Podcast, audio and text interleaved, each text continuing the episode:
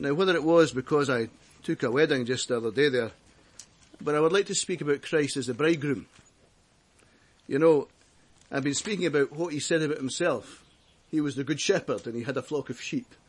And he was the doctor and he had some patients. He was the great physician. You know, he said wonderful things about himself, titles and pictures that we could all get. He was a well of living water and so on. But today I would like just to speak about him as the bridegroom, the bridegroom, and see if I can just bring before you his claims in relation to a future wedding.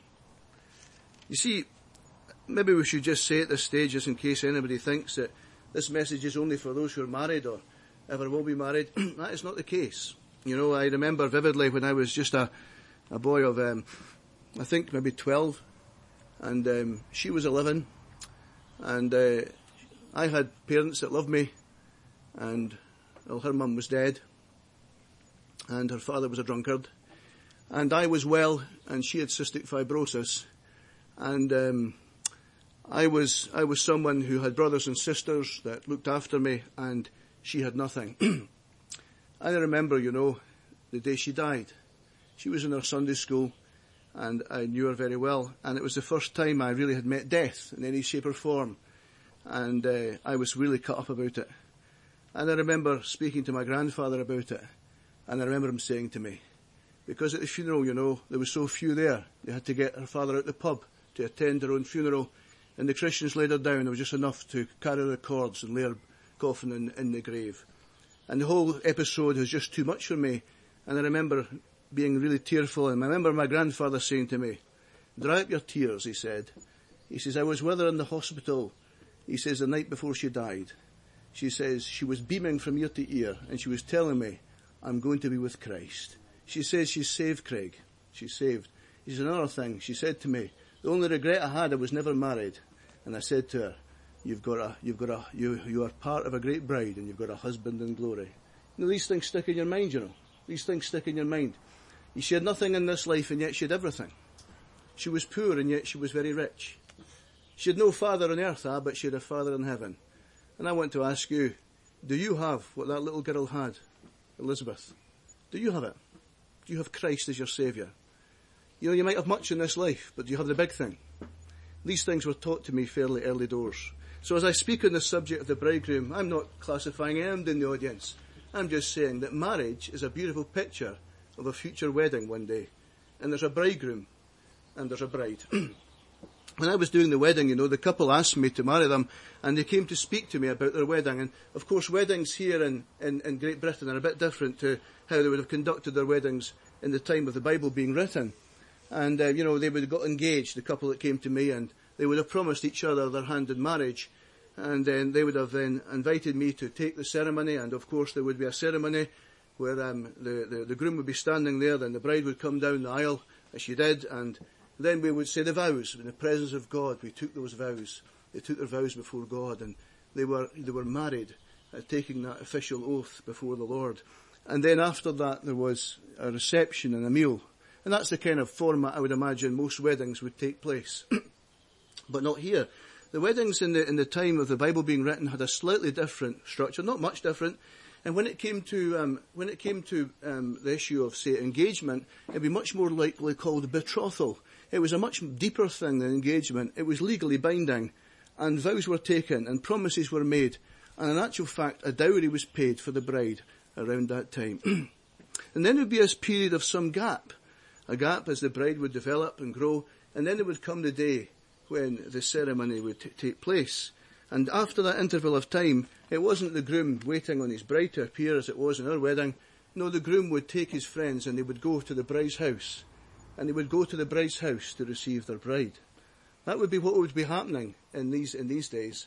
And then there'd be a, some period of time again, and then there'd be a great supper, a lavish supper that sometimes lasted many days. And that's the imagery that sits within the Bible here, and that's what I'd like to speak about today. You see, because that marriage is speaking about a greater marriage. When I married the two, you know, just the other day there on the banks of Loch Lomond, I have to say it was the hottest day in Scotland ever, hottest day in my lifetime, and creation just boomed his glory. I couldn't help thinking of the very first marriage in a garden so many years before. In the beginning, God made them male and female, and marriage being a creatorial thing. When God instituted the human race, he instituted marriage as part of it. and the devil's been attacking it ever since. And there it was, two, making their oaths before God. You see, God ever had in mind a bride. Ever in mind a bride. He was always going to have a marriage in heaven. The Bible calls it the marriage of the Lamb. And you know, I'm privileged to tell you I'm going to take part in that marriage. You say, how do you know that? Well, I'll come to that as I go through the scripture. But I'm going to be part of that great marriage. You know, it, it's wonderful to know that God had this always in his intentions. It was a great plan right from the beginning of creation. The great intention was there would be a marriage, the marriage of the Lamb. And he's called the bridegroom. He's called the bridegroom. And of course, you can't think of a bridegroom without thinking of one that loves a bride. And this is what we have here. And there's vows, real vows taken. And there's a real dowry paid. You know, the Bible says in Ephesians chapter five, husbands, love your wives, even as also Christ loved the church and gave himself for it, that he might sanctify it and cleanse it by the washing of the water, by the word, that he might present it to himself, a glorious church, not having spot or wrinkle or any such thing. It was ever God's intention, you know, to put down a ransom price. Now, I believe that when Christ died, he died for every single boy and girl and man and woman. I believe that with all my heart. The Bible tells me that. It doesn't matter what I believe. It's what the scripture says. It says Christ died as a ransom for all. That's pretty clear, isn't it? But, you know, I often like to think, too, that not only did he die for the whole world, he died for me. That's what Galatians two twenty says. The Son of God who loved me, and he gave himself for me, and he shed nothing less than his precious blood for my soul. That's amazing. That's why I revel in Calvary. That's why I revel in the cross of Christ. We stood beside the cross, you know, today. Yes, we stood beside where, where Bunyan stood as he walked up that hill and came to the cross and said, blessed cross, blessed sepulchre. And we stood beside that cross today, just some fifty miles from here, and we sang, at the cross, at the cross, where I first saw the light. And we preached about the cross. You see, my friend, but for the cross, none of us would be anything. But Christ has died for us. And that makes, that just changes everything. Absolutely everything. But he also died for the church. He died for his bride. And he paid a great dowry. You say, how much did he lay down? I want to tell you, if you can tell me, if you can tell me how much God loves his Son, if you can tell me the value of the Christ of God to the Father, if you can tell me the value of his precious blood, I'll tell you how much he could put down. It's an infinitesimal, infinitesimal amount that was laid down for every single soul. Do you know one soul's precious to God? You know, the Bible says this, that the redemption of the soul is precious and must be left alone forever. That's the literal translation. That's how much a soul. How much, what shall it profit a man if he gain the whole world and lose his own soul? A preciousness of one life. Christ died for every soul. And he died for this whole bride. And he puts down a great ransom. And what about the vows? You know, I've got the vows still in the back of my Bible here. I don't know about you, but when I attend a baptismal service, I always think about my own baptism. Christians get baptised, by the way. We've not really touched on that subject sufficiently in these meetings. Christians do get baptised. And when you go to a baptismal service, you're reminded of your own baptism. And when you go to a wedding, some of us who are married, we're reminded of our own vows. And you know, as I stood there and listened to these vows, in the presence of God, I call upon all here present to witness that in faith, honesty and love I receive you. From God to be my lawful wedded wife, to have and to hold from this day forward, to share with you in God's plan for our lives together, united in Christ, and with God's help to strengthen and guide me, I'll be a strong spiritual head in our life together, for better or for worse, for richer, for poorer, in sickness and in health, in joy and in sorrow, until either death parts us or the Lord returns.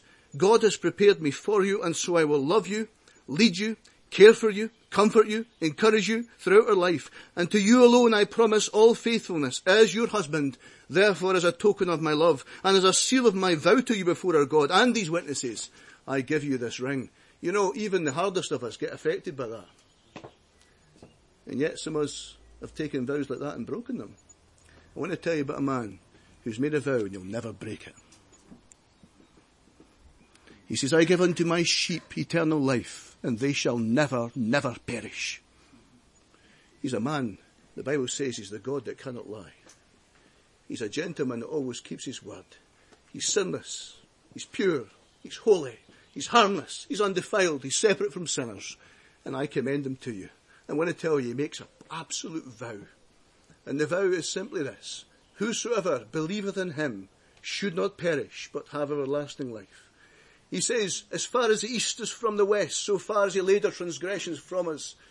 Their sins and their iniquities I will remember no more. The blood of Jesus Christ, God's Son, cleanseth us from all sin.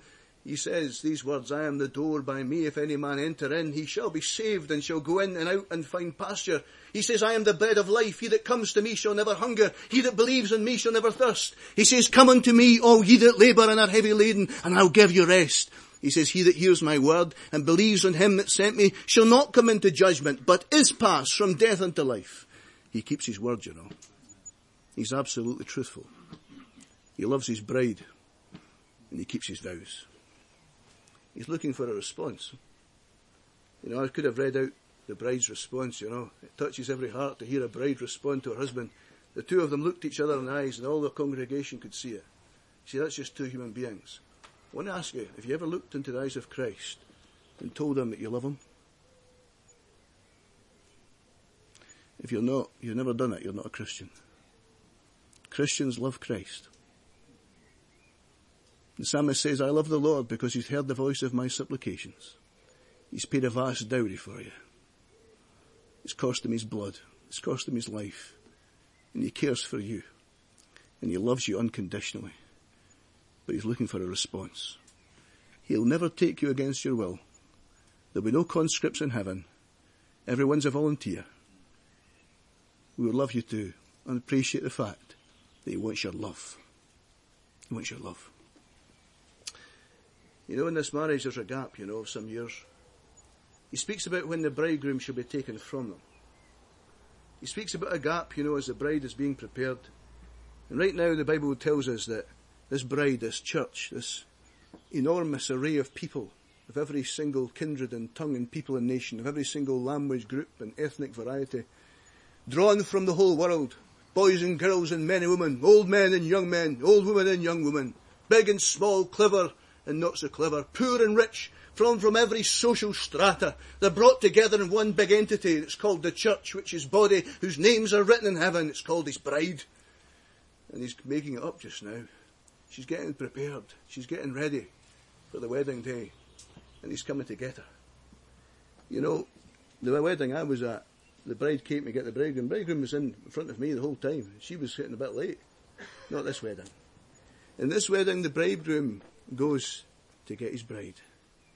You know what? You might have wondered what this means here in this chart. We've dealt with this bit here. This bit here off the narrow way that goes away up into the celestial heaven. You know, it's just simply this. Jesus is coming again. He's coming again. Why is that truth being forgotten? Because it's very inconvenient. That's why. Ladies and gentlemen, he's not, he's not working to your calendar or mine. He's coming again. He made a promise. It was David Livingstone. I hope you know about him. Very great man. David Livingstone said about that promise in John fourteen, that was the promise of a gentleman, and of a gentleman that always keeps his word. He says, if I go, I will come again. And do you know what? The disciples just believed him. They just believed him. There wasn't any theology that would get in the way of just them believing that promise. They believed when he said he was coming again, he would come again. You know, they had a phrase that we might say goodbye or tara or cheerio, whatever you might say, I don't know. But they had a phrase, it was this, Maranatha, he's coming again. That's what they said. And when they got saved, you know, they turned to God from idols. You've got to do that. You've got to turn away from all the idolatrous and all the sin. He'll not accept you any other way. They turned to God from idols, to serve the living and true God. And then it says in First Thessalonians one, and to wait for his Son from heaven. That's what they did. The Christians waited for Christ. He's coming again, they said. You know, in the end of this great New Testament here, John says, he said, behold, I come quickly. Behold, I come quickly. Surely I come quickly. Even so come, Lord Jesus. We believe, you know, in the imminent return of Christ. Amen. We believe it's scriptural. And we believe he's coming back for his bride. And we're glad to tell you, we're part of that bride. We've been made into it. We've, been, we've had our sins forgiven. We're just, we're just rebels like you. We're just sinners like you. But there's a point in our life when we've vowed to him our love. We've recognised he's our bridegroom. And we've been accepted by him. We heard him say, come unto me, all ye that labour and are heavy laden, and I'll give you rest. And you know what? We just took him at his word and we came to him. and we became part of his great plan, part of his bride.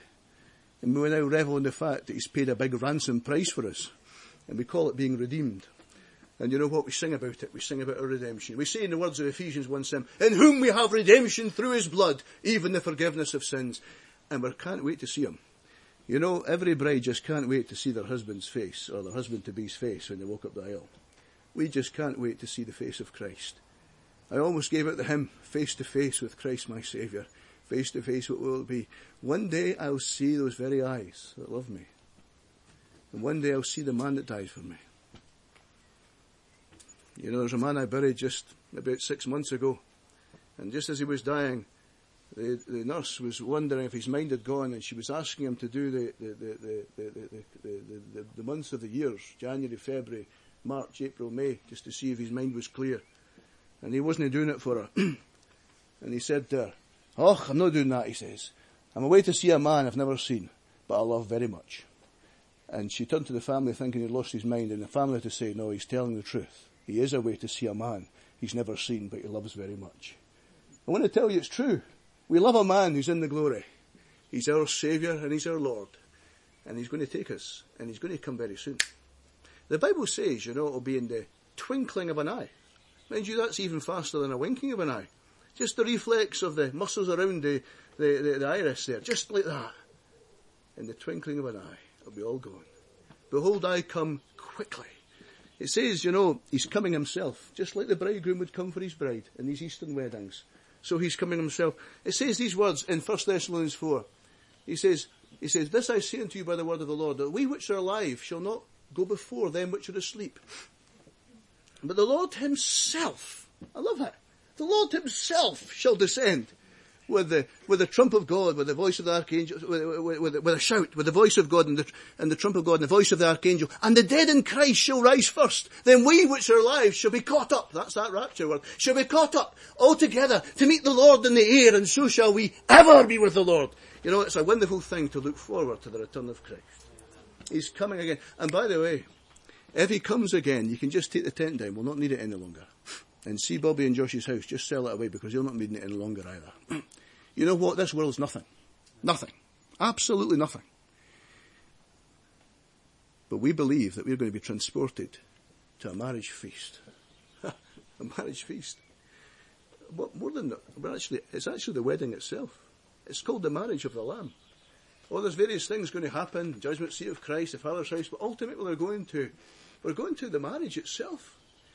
And all that God intended for marriage will soon be brought out on that occasion, where a chaste virgin bride will be united in some mystical way that we'll never understand with Christ, and will reign forever with him. He's got such big plans for us, you know. He's paid us, he's paid for our souls and blood. He's got such big plans for us. To think that I'm going to a wedding in the glory, that's what the scripture says. That's what we read here in Revelation chapter twenty-one, and rather nineteen in particular, but chapter twenty-one and twenty-two, speaking about the Lamb, the bride, the bride, the bride of the Lamb and the marriage of the Lamb. And you say, well, after the wedding's over, what happens next? Aye, there's a period again of a wee gap before there's the supper. It's called the supper, the marriage supper of the Lamb, which I believe takes place on earth. And you know what? In that gap, there's a period of at least seven years. A period that will be desperate persecution and desperate torment on earth. The Bible calls it the tribulation. Calls a part of it the time of Jacob's trouble. Calls the last half of it the great tribulation. Speaks about a man that's going to rise up and going to solve the Palestinian problem and get Jew and Arab to speak to one another and make a peace pact that lasts three and a half years. Various things are going to happen in this period.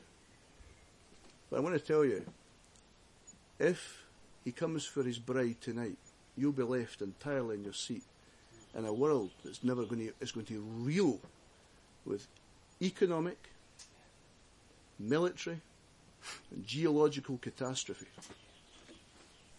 And ultimately, there's going to be a supper to celebrate this marriage. And we read a very solemn chapter in Matthew twenty-five, where the friends of the bridegroom, people that were there, are sitting waiting for the return of Christ to earth. I want to make this clear now. When the Lord Jesus came the first time, he came in two stages. First of all in quietness and obscurity to Bethlehem, and then in publicly he came into Jerusalem in the colt of a foal of an ass, and he said, Hosanna to the, the, to the Son of David. Blessed is he that cometh in the name of the Lord. You know, it was first of all private, then public. When he comes the second time, first of all it'll be private for his lamb, for his bride, and then it'll be public. He's coming again, and he's going to come, and his feet are going to touch the Mount of Olives. It's going to split in two. He's coming to judge the man of sin. He's coming to judge the enemies of Jehovah and all who receive the mark of the beast.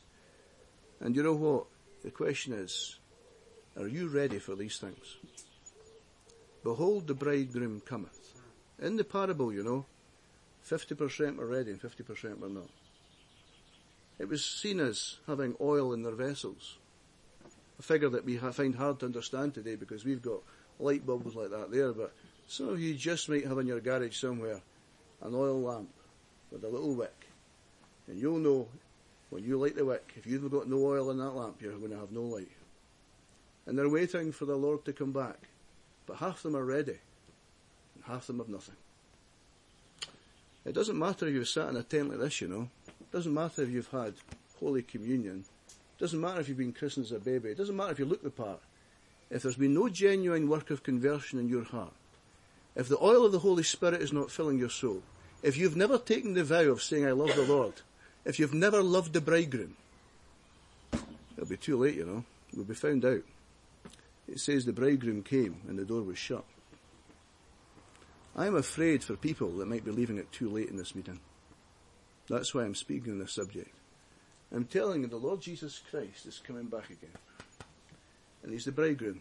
And he's building a bride just now. He wants you to be part of it. That's why he died for you. And that's why he loves you.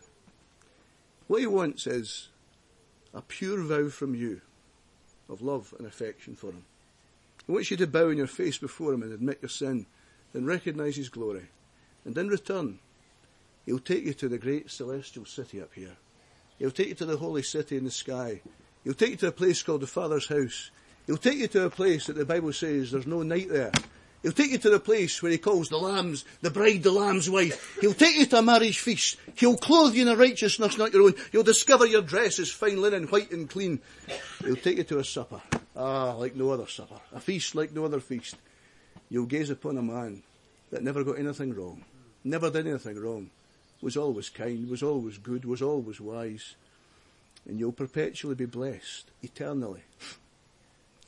Or you'll stay in your seat tonight and continue to ignore his overtures of love and miss the greatest wedding of all and miss the bridegroom and be right for judgment and end in hell. My dear friend, I warn you in the fear of God, be ready for the coming of the Son of Man. Be ready for the coming of the Son of God. Be ready for the bridegroom to come for his bride. Would it not be wonderful tonight if you became one of his children, one of his family? I say, I don't have, I think I've got sufficient. Remember little Elizabeth, she had nothing, but she had Christ. She had the big thing. I'm asking you tonight, do you have the big thing? Do you have the big person? Do you have my blessed Saviour? Do you have the bridegroom? We are praying tonight that this will be so riveted in your minds, so riveted in your heart by the Spirit of God, that you will say at the end of the meeting, before you leave that tent, he that hath the bride is the bridegroom. You'll come to love him. You'll come to be part of him. You'll say, Jesus, I'll trust thee, and I'll trust thee with my soul, and I'm guilty, and I'm lost, and helpless, but thou canst make me whole. And you'll come to be a lover of the man that died for you and rose again. We pray that you'll not leave this meeting in a state of unbelief. We fear for you in the fear of God. Remember, you know neither the day nor the hour wherein the Son of Man cometh. Second Chronicles fourteen, verse three. This is speaking about Asa. He took away the altars of the strange gods and the high places and broke down the images and cut down the groves. Verse four, he commanded Judah to seek the Lord. Verse six, he builded, he built fenced cities in Judah. Verse eleven, Asa cried unto the Lord. chapter sixteen, verse twelve. And Asa in the thirty and ninth year of his reign was diseased in his feet, until his disease was exceeding great. Yet in his disease he sought not the Lord, but to the physicians. And Asa slept with his fathers. Come with me to the first book of the New Testament, Matthew's record of the Gospel, and the second chapter. Matthew chapter two, and we'll take our reading from verse ten. Uh, when they saw the star, they rejoiced with exceeding great joy. Come with me to Ephesians chapter one and verse nineteen. And what is the exceeding greatness of his power to usward who believe, according to the working of his mighty power which he wrought in Christ when he raised him from the dead, and set him at his own right hand in heavenly places. First Timothy, keep going in the scriptures, First and Second Thessalonians, First Timothy, chapter one, the fourteenth verse. First Timothy, chapter one, the fourteenth verse, the grace of our Lord was exceeding abundant with faith and love which is in Christ Jesus. This is a faithful saying and worthy of all acceptation, that Christ Jesus came into the world to save sinners, of whom I am chief. Second Peter chapter one verse four, whereby are given unto us exceeding great and precious promises, that by these ye may be partakers of the divine nature, having escaped the corruption that is in the world through the lust, through lust. A final reading in the last book of the Bible, the revelation of Jesus Christ, and we'll take our reading from chapter sixteen. And it tells us in verse seventeen, the seventh angel poured out his vial into the air, and there came a great voice out of the temple of heaven from the throne, saying, it is done. And there were voices and thunders and lightnings, and there were there was a great earthquake, such as was not since men were upon the earth, so mighty an earthquake and so great. And the great city was divided into three parts, and the cities of the nations fell. And great Babylon came in remembrance before God, to give unto her the cup of the wine of the fierceness of his wrath. And every island fled away, and the mountains were not found. And there fell upon men a great hail out of heaven, every stone about the weight of a talent. And men blasphemed God because of the plague of the hail, for the plague thereof was exceeding great. We've heard words of truth in the gospel meeting this evening. Beautiful truth, really, for the Christian in the tent, that the Lord Jesus is coming again soon. The hope of every Christian. But I want to remind you, as I commence my remarks in the gospel this evening, that it's very solemn truth. As you sit in the tent, out of Christ and st- still in your sins. I want to remind you, my friends, of the solemnity of what it is to sit in your sin and face the very day of coming judgment. An awful thing that we've been reading about, and if the Lord permits us, I trust with his help to conclude this evening really just where our brother concluded, and I trust that these messages would tie together and that you would be saved in this tent this very evening. As you sit on the seat where you are, that you would just understand gospel truth and that you would trust Christ. We read of a man in the scriptures, his name was Asa, he was a king in Judah. I want to just lift a lesson from the life of this man and just apply it to you in the tent tonight. And I think that you, there may be someone in the tent who could just relate to what I'm saying. This man had lived his life, and the last verse that we read together, when he had a, a disease that was exceeding great, a disease in his feet. He really was coming to the end of his life now. I want to remind everyone in this tent tonight, my friends, you just don't know when you're coming to the end of life. I don't know how old or young you may be.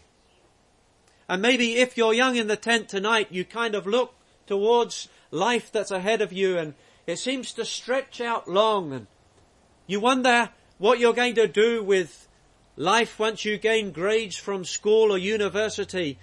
Maybe the promotion in the job, or maybe the house that you're aiming to buy. Maybe as you're moving along, you know, I remember speaking to a man in a caravan park on one occasion. His name was Douglas.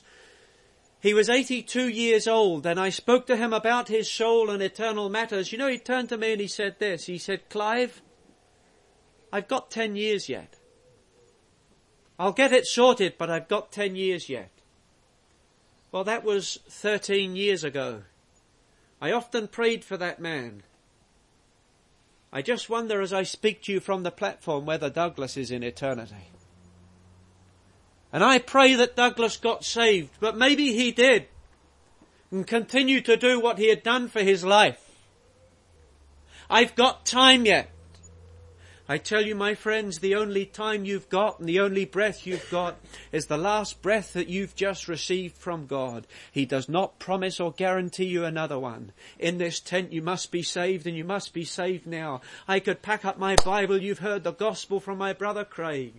But by the grace of God, here I am with an open Bible to preach to you the gospel again, that you might hear again as I speak to you.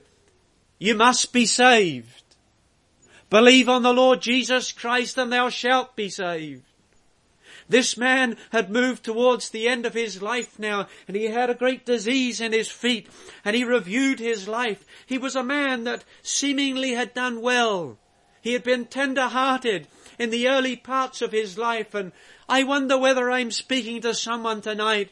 And as you, as you are in the seat tonight, you understand this, that you have an exceeding great disease, sin, which leads to death. You kind of look back over your life and you think, there was once a time when I was soft to the gospel and I was soft to the things of God. And yet tonight I recognize I just have an exceeding great disease. I do pray that you're wiser than this man.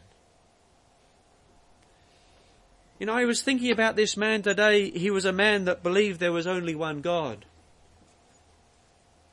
He was a man that believed the one true living God should be worshipped.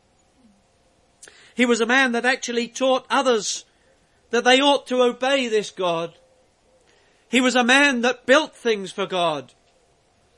He was a man that prayed to God. You know, my mind advanced immediately to the New Testament. I thought of another man. His name was Cornelius, and it tells me about Cornelius that he worshipped God. He feared God with all his house, and he prayed to God. He gave alms to the people, to the poor people around, who were around him. But this man Cornelius was not saved. Do I speak to someone in the tent tonight? And you look back over your life, maybe you're twelve, thirteen, fifteen, twenty, twenty-five, thirty-five. I don't know what age you are in the tent tonight, but maybe you just look back over your life and you remember there was a time I used to sing the hymns and I believed that there was just one God.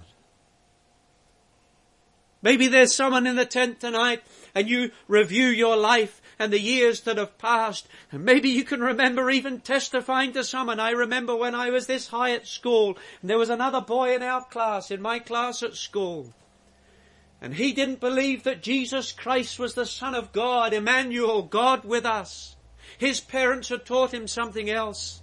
My parents had taught me that Jesus Christ is the Son of God. And I remember going head to head with this little boy in the playground, in the corner of the playground. He is the Son of God. He's not the Son of God. He is God. He's not God.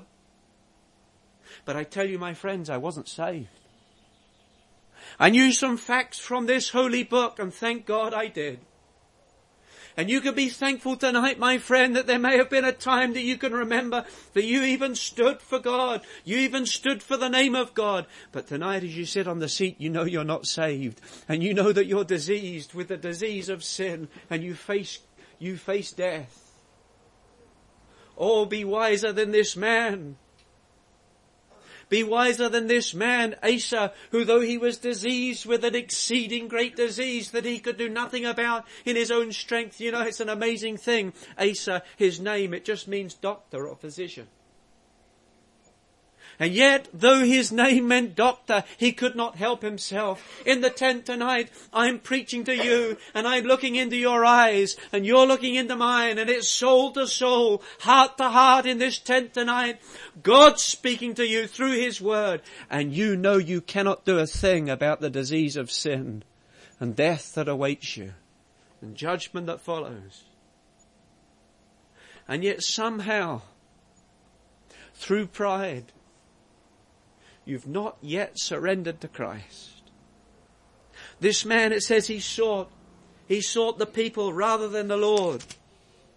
It says he sought.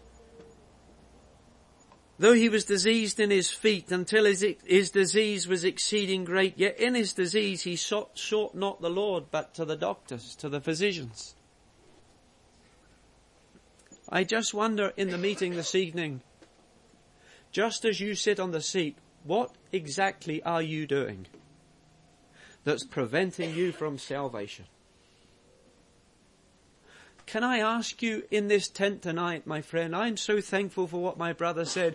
He said, we're just rebels. We sometimes sing a hymn, I'm just a sinner, saved by grace.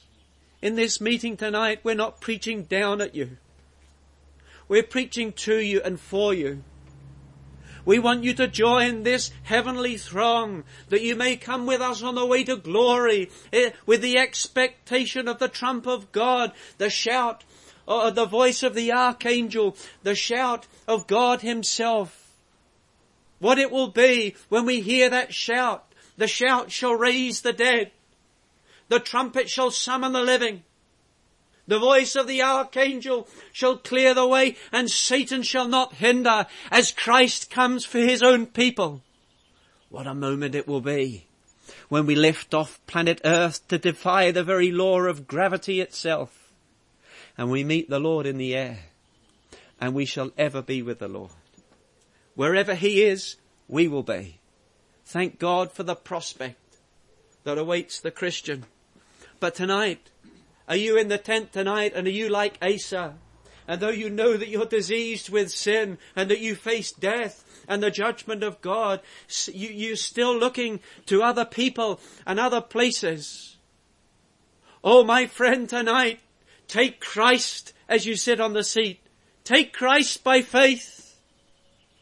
Just surrender to Him, who laid down His life on Calvary's cross two thousand years ago. I would presume tonight in the tent that I'm speaking to folk, and you've heard the message of the gospel before. You know that Christ died for our sins according to the scriptures. You know there was a rugged tree outside the city walls of Jerusalem that the Son of God came to, and impaled hand and foot, Jesus Christ, He bore the brunt of the judgment that we deserve because of our sin. You know that in the tent tonight. You know the truth that He rose again the third day. Maybe I'm speaking to someone tonight, and you've even testified that truth to others, but you're not saved, and you need Christ. You know, the wonder is this, that God has extended this dispensation to the very moment where we are. Someone was praying in the prayer meeting and thanking God for His long suffering. I tell you, I thank, I thank God He waited to the twenty-first century, or I would never have been saved. I thank God He waited for twenty centuries to run their course. And He visited a little boy with salvation. Tonight in the tent, the Spirit of God is striving with your soul, pleading with you to turn to Christ. You know, we read of some individuals in the New Testament that are referred to as wise men. In fact, it's the first question that we find upon the page in the New Testament. You know, the first question on the page in the Old Testament comes from the devil, as he tries to sow seed into the minds of men and women. Has God really said? Hath God said? I'm thankful the first question on the page of the New Testament is this. Where is he that is born King of the Jews? Wise men that would seek Christ. And it tells me of their exceeding great pleasure. It says they rejoiced with exceeding great joy. Tonight, my friend, would there be joy in the tent tonight? Understanding this great truth. I can take Christ as my Saviour in this tent. I need not linger in my sin any longer. Oh, we sung a hymn at the close of the meeting last night. Many summers you have wasted. Ripened harvests you have seen. Winter's snow by, by spring have melted. Yet you linger in your sin. Have you lingered another day in your sin, my friend? Won't you come believing? Won't you come to Jesus? Look and live. It was the hymn that was sung the night I got saved. I thank God that that night I lingered no longer, but I came to Christ for salvation. I'm a recipient of the grace of God, just what we read in First Timothy. A man who could say of the exceeding grace of our Lord, with faith and love, which is in Christ Jesus. Salvation is not some kind of cold, mechanical decision that you assent at the signing of a card, or that you put up your hand, or that you come down the front and whisper a little prayer after the preacher. No, my friend, salvation is the real understanding that I'm a sinner in the sight of God, but that Christ died for me. It's understanding that upon the grounds of his resurrection, I can trust a living Saviour. And as you sit in the seat tonight, you could say the exceeding grace of our Lord. With faith and love in Christ Jesus. I want to tell you, you will go away from this meeting with exceeding great joy. There will be pleasure in the heart of the individual that trusts Christ. It's been the same for millions down the centuries. And there are Christians in this tent tonight and their hearts are just literally bursting of the joy. They thank God that they'll never see the judgment of God in tribulation days because of trusting Christ. We not only read of exceeding great pleasure and the exceeding great grace, but we read in it tonight in Ephesians of exceeding great power. In the book of Ephesians, the letter of Paul the Apostle to the Ephesians in chapter one, he spoke of the exceeding greatness of this power to usward which believe. He says, what is the exceeding greatness of his power? Maybe I've preached, and up to this moment in the tent, there's someone that still doubts that they, that they, you, maybe you think you're beyond God's salvation. In this tent, with the authority of the Word of God, I tell you, my friend, God has a power which is beyond the power of man. He has a power to save the darkest, deepest dyed sinner. I don't know whether you've ever been responsible for murder, but the very man that wrote these words, he was a man that hated Christians. He was a savage man. He was a man that went about to put the Christians to death. He was a man that blasphemed the name of God. He tells us in these very verses that uh, we were reading from in First Timothy. It says that before he was ignorant, he was a blasphemer, he was injurious. He did these things ignorantly and in unbelief. Tonight, my friend, that man is in glory as we speak to you. He's a sinner that's been saved. The light of God's glory dawned upon him. The light of Christ dawned upon him in his darkness on a road as he went pursuing to kill Christians and put them into prison and to eradicate the name of Christ from planet Earth. But he came to realize it was futile. He came to realize that the power of God and the glories of Christ were beyond the darkness of sin and Satan. I tell you tonight in this tent, my friend, the reality is this, that there is no soul in this tent beyond the power of God in salvation. Do you believe that in the tent? The you know, I could go to the strongest man on earth. Let's just think. Let's just take maybe the greatest boxer of the twentieth century. His name was Muhammad Ali. I don't know whether you ever saw news articles concerning that man towards the end of his life. He was a man that said he, in his in his sport, the profession of boxing, that he could float like a butterfly and sting like a bee. A man of great strength and such feat and such accomplishment in life. At the end of his life, he was a quivering wreck. He's now laid in the grave. He is utterly unable to free himself from the position that he's in. His soul is in a destiny that he cannot release himself from. I don't know where that man, I don't know where that man's soul is right now. I don't have the authority to tell you that in the tent tonight. But I tell you this, my friend, the strongest man that ever lived lies in the weakness of death, and he has no power to release himself from it. But we speak of a God, and we speak concerning Christ, who could say these words, I have power to lay down my life, and the power to take it again. This commandment have I received of my Father. And he could say, I and the Father are one. The mighty power of God is available in the tent tonight to your soul. If you'll trust Christ, he'll bring you out of the place of the dead and seat you in heavenly places among the living with the great hope of the coming of the Lord. Two more things. We read of exceeding great and precious promises. I want to just touch on this, because if you go to that book, and if God spares you, and I would encourage those of us who are Christians just to read through the second book of Peter, the second letter of Peter. There are promises in every chapter.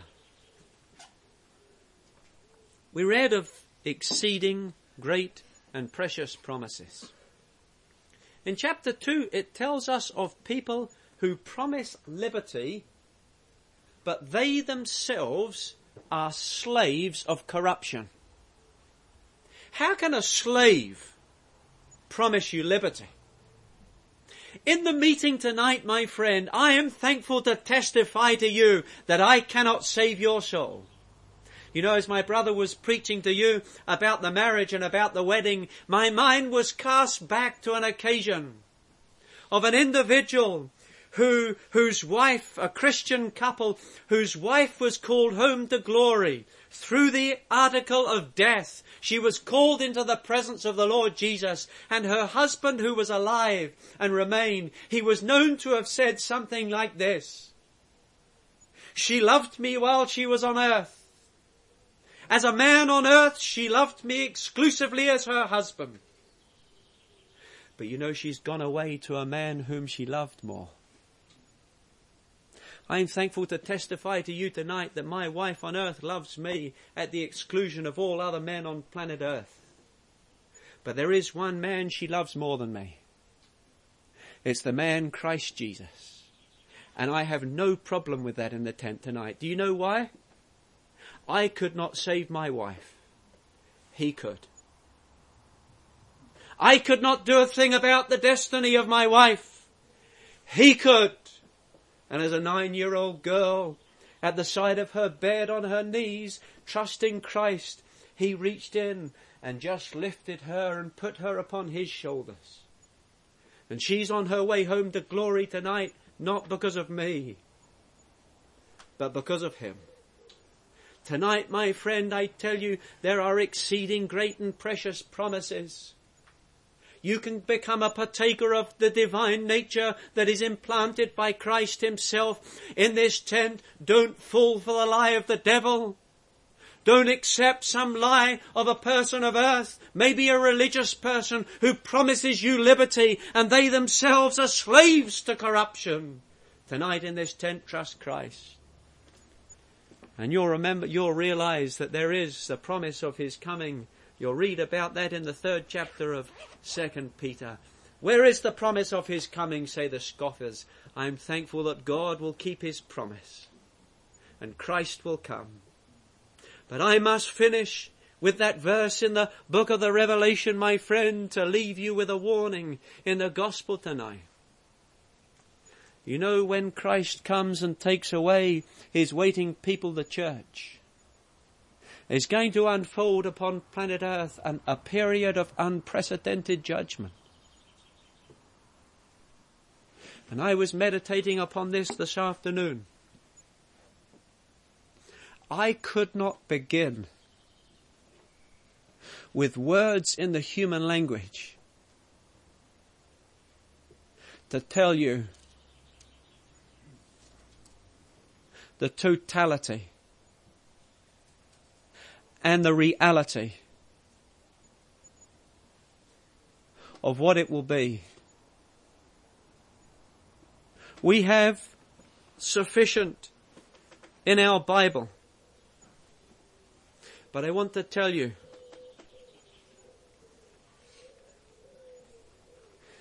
in the language that is used and the reality of what it will be to be left, it will be a terrible place.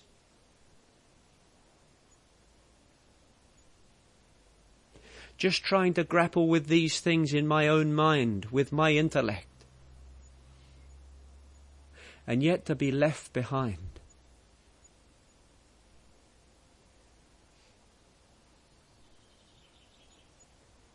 Exceeding great punishment.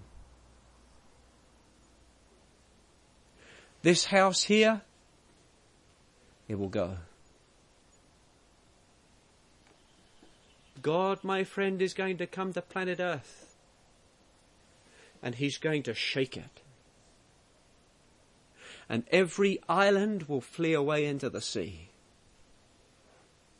And every mountain will come down. You won't have to worry about taking this tent down. It will fall under the mighty shaking of God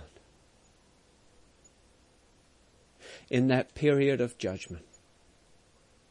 My friend, be wise, for whosoever shall call upon the name of the Lord shall be saved. Now we're going to pray.